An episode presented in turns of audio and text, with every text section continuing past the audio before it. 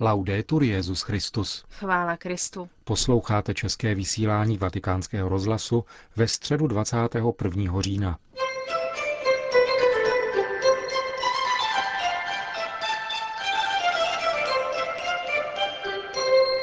Přes 40 tisíc poutníků se dnes na svatopetrském náměstí účastnilo generální audience Benedikta XVI. Mimo jiné mezi nimi byla také delegace bulharského pravoslavného patriarchátu. Jako obvykle vám přinášíme katechezi svatého otce. Cari fratelli e sorelle, Oggi vorrei parlare su San Bernardo di Chiaravalle. Drazí bratři a sestry, dnes bych chtěl mluvit o svatém Bernardovi z Clairvaux, jenž bývá nazýván poslední z otců církve, protože ve 12. století znovu oživil a prezentoval velkou teologii otců. Neznáme podrobnosti o jeho dětství. Víme však, že se narodilo roku 1090 ve Fontaine ve Francii v početné a poměrně zámožné rodině. Jako mladík nastoupil studium tzv. svobodných umění, zvláště gramatiky, rétoriky a dialektiky, v kanovnické škole kostela Saint-Vol v Châtillon-sur-Seine a postupně v něm uzrál rozhodnutí začít řeholní život. Přibližně ve 20 letech vstoupil do Sito, nové mnížské fundace, která byla svěžejší ve srovnání se starobilými a úctyhodnými kláštery té doby a současně přísnější co do praktikování evangelních rad. Po několika letech, roku 1115, je Bernard poslán svatým Štěpánem Hardingem, třetím opatem Sito, do Clairvaux, aby tam založil klášter. Mladý opat, kterému bylo teprve 25 let, tady mohl vytříbit své pojetí mnížského života a pustit se do jeho uskutečňování. Při pohledu na disciplínu ostatních klášterů Bernard rázně vyzvedl nezbytnost střídmého a uměřeného života, při stolování, v odívání a pokud jde o mnižské příbytky. A položil důraz na podporu a péči o chudé. Komunita v Clairvaux mezitím početně rostla a rozmnožovala své nové fundace. In anni prima del 1130 v těchto letech před rokem 1130 udržoval Bernard rozsáhlou korespondenci s mnoha lidmi, ať už byli společensky významní nebo obyčejní. K mnoha listům z této doby je třeba přiřadit také početné homílie, jakož i sentence a traktáty.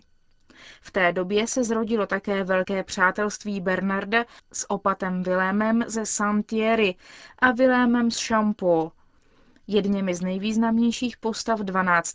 století. Od roku 1130 se pak začal věnovat mnoha a závažným záležitostem svatého stolce a církve. Z tohoto důvodu musel stále častěji opouštět svůj klášter a někdy i Francii. Založil také několik ženských klášterů a vedl živou korespondenci s Petrem Ctihodným, opatem z Kliny, o kterém jsem mluvil minulou středu. Napsal zejména polemické spisy proti Abelardovi, velkému mysliteli a iniciátorovi nového způsobu pěstování teologie, který zavedl do konstrukce teologického myšlení dialekticko-filozofickou metodu. Další frontou, na níž Bernard bojoval, byla hereze Katarů, kteří pohrdali matérií a lidským tělem a v důsledku toho pohrdali samým stvořitelem. On naproti tomu cítil povinnost ujmout se obrany židů a odsoudil stále více se rozmáhající návaly antisemitismu. Právě pro tento rys jeho apoštolského působení vzdal Bernardovi o několik desítek let později nadšený hold rabín Efraim z Bonu. V téže době napsal svatý opat svá nejproslulejší díla, jako jsou slavné homílie na píseň písní. V posledních letech svého života zemřel roku 1153, musel Bernard své cesty omezit, ačkoliv je nepřerušil docela.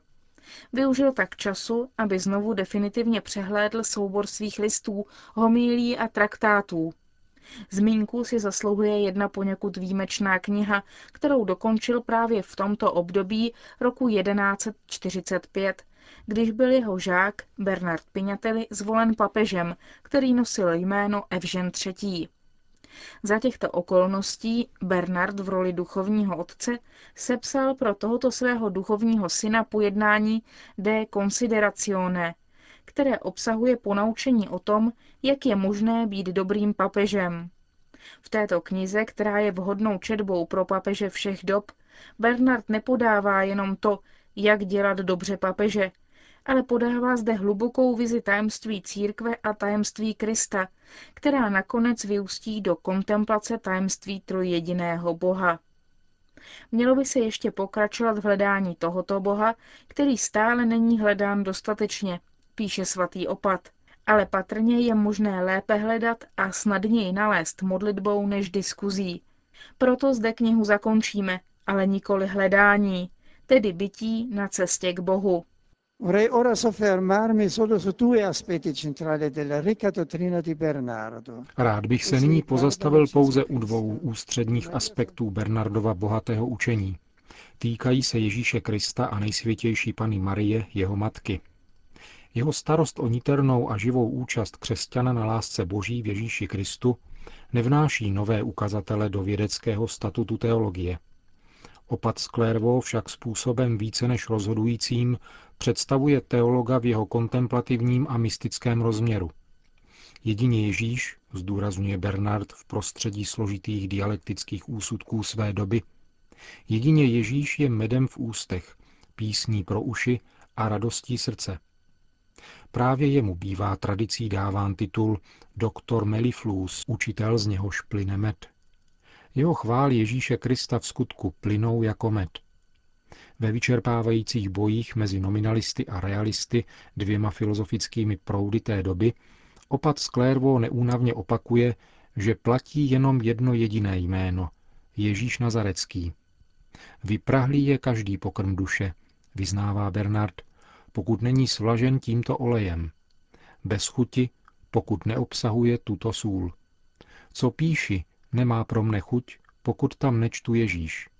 A uzavírá, diskutuješ-li nebo mluvíš-li, je to pro mne bez chuti, pokud neslyším znít jméno Ježíš.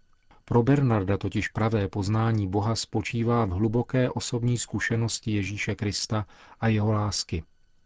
A toto, drazí bratři a sestry, platí pro každého křesťana. Víra je především osobní niterné setkání s Ježíšem, je to zakoušení jeho blízkosti, jeho přátelství, jeho lásky. Jedině tak je možné jej poznávat, milovat a následovat stále více. Kéž je tomu tak pro každého z nás. V další slavné homílii na neděli v oktávě na nebevzetí svatý opat popisuje nadchnutými slovy niternou účast Marie na vykupitelské oběti syna.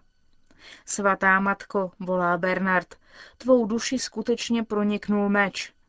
Násilí bolesti proniklo tvou duši natolik, že tě právem můžeme zvát mučednicí, protože v tobě účast na utrpení syna mnohokrát překonala pronikavost fyzických trýzní mučednictví. Bernard nemá pochyby. Per Mariam ad Jezum. Prostřednictvím Marie jsme vedeni k Ježíšovi. Na základech tradiční mariologie jasně potvrzuje Marijinu podřízenost Ježíšovi. Text homílie však vyjadřuje také přednostní postavení Marie v ekonomii spásy, které je důsledkem výjimečné účasti matky na oběti syna. Půl druhého století po Bernardově smrti klade Dante Alighieri nikoli náhodou v poslední písni božské komedie do úst medonosného učitele majestátní modlitbu k Marii. Panenská matko, dcero svého syna, pokornější a vznešenější než tvor, pevný cíly věčné rady. Tyto myšlenky, charakteristické pro toho, kdo je jako svatý Bernard zamilován do Ježíše a Marie, dodnes spásonosně provokují nejen teology, ale všechny věřící. Někdy se usiluje o řešení základních otázek o Bohu, o člověku a o světě jen silami rozumu.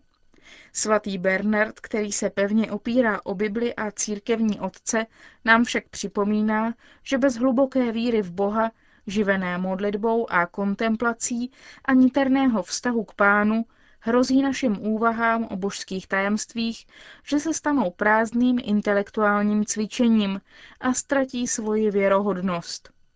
Teologie odkazuje na vědu svatých, na jejich intuici tajemství živého Boha, na jejich moudrost, na dar Ducha Svatého jako na opěrný bod teologického myšlení. Spolu s Bernardem Sklervol musíme také my uznat, že člověk lépe hledá a snadněji nachází Boha modlitbou než diskuzí. Nejpravdivější postavou teologa a každého evangelizátora je v posledku apoštol Jan, který klade svou hlavu k srdci mistrovu.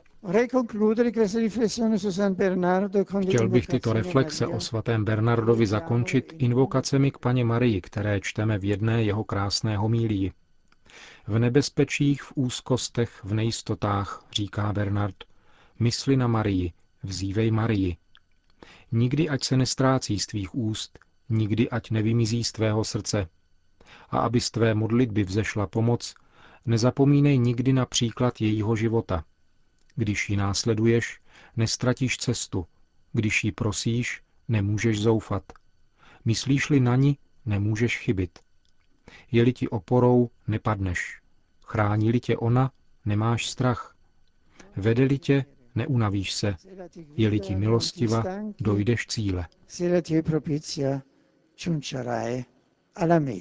Řekl Benedikt XVI. při dnešní generální audienci a po společné modlitbě odčenáš udělil všem přítomným své apoštolské požehnání. Sit nomen Domini benedictum. Ex hoc nunc et usque in seculum. Adiutorium nostrum in nomine Domini. Qui fecit celum et terra. Benedicat vos omnipotens Deus, Pater et Filius et Spiritus Sanctus. Amen.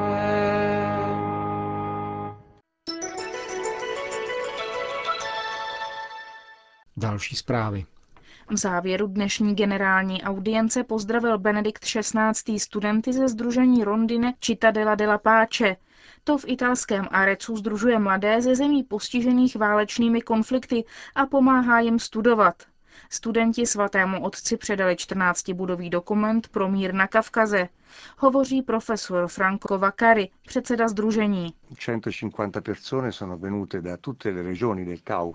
150 lidí ze všech oblastí Kavkazu se v Rondýne a v Laverně účastnili dialogu.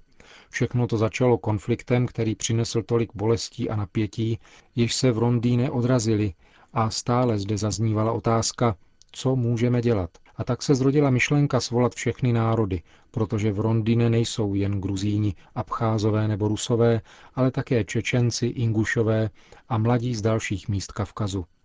Protože se konflikty tragicky dotkly postupně všech, zrodila se myšlenka nedělat setkání po částech, ale tak, že budou zapojeni všichni, tak se zrodila konference v Laverně. E Rovněž v závěru dnešní generální audience předal Benediktu XVI. kardinál Antonio Canizare Slovera, prefekt Kongregace pro bohoslužbu a svátosti, kopii eucharistického kompendia, které vydala v pondělí Libreria Editrice Vatikána. Její publikace byla předem ohlášena postsynodální exhortací Sacramentum Caritatis v únoru 2007, která schrnuje závěry biskupské synody na téma Eucharistie v roce 2005.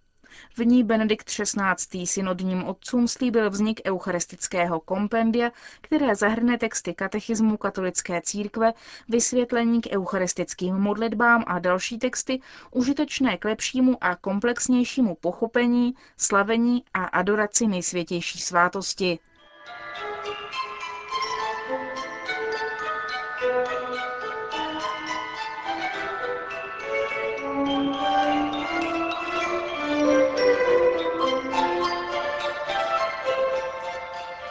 Končíme české vysílání vatikánského rozhlasu. Chvála Kristu. Laudetur Jezus Christus.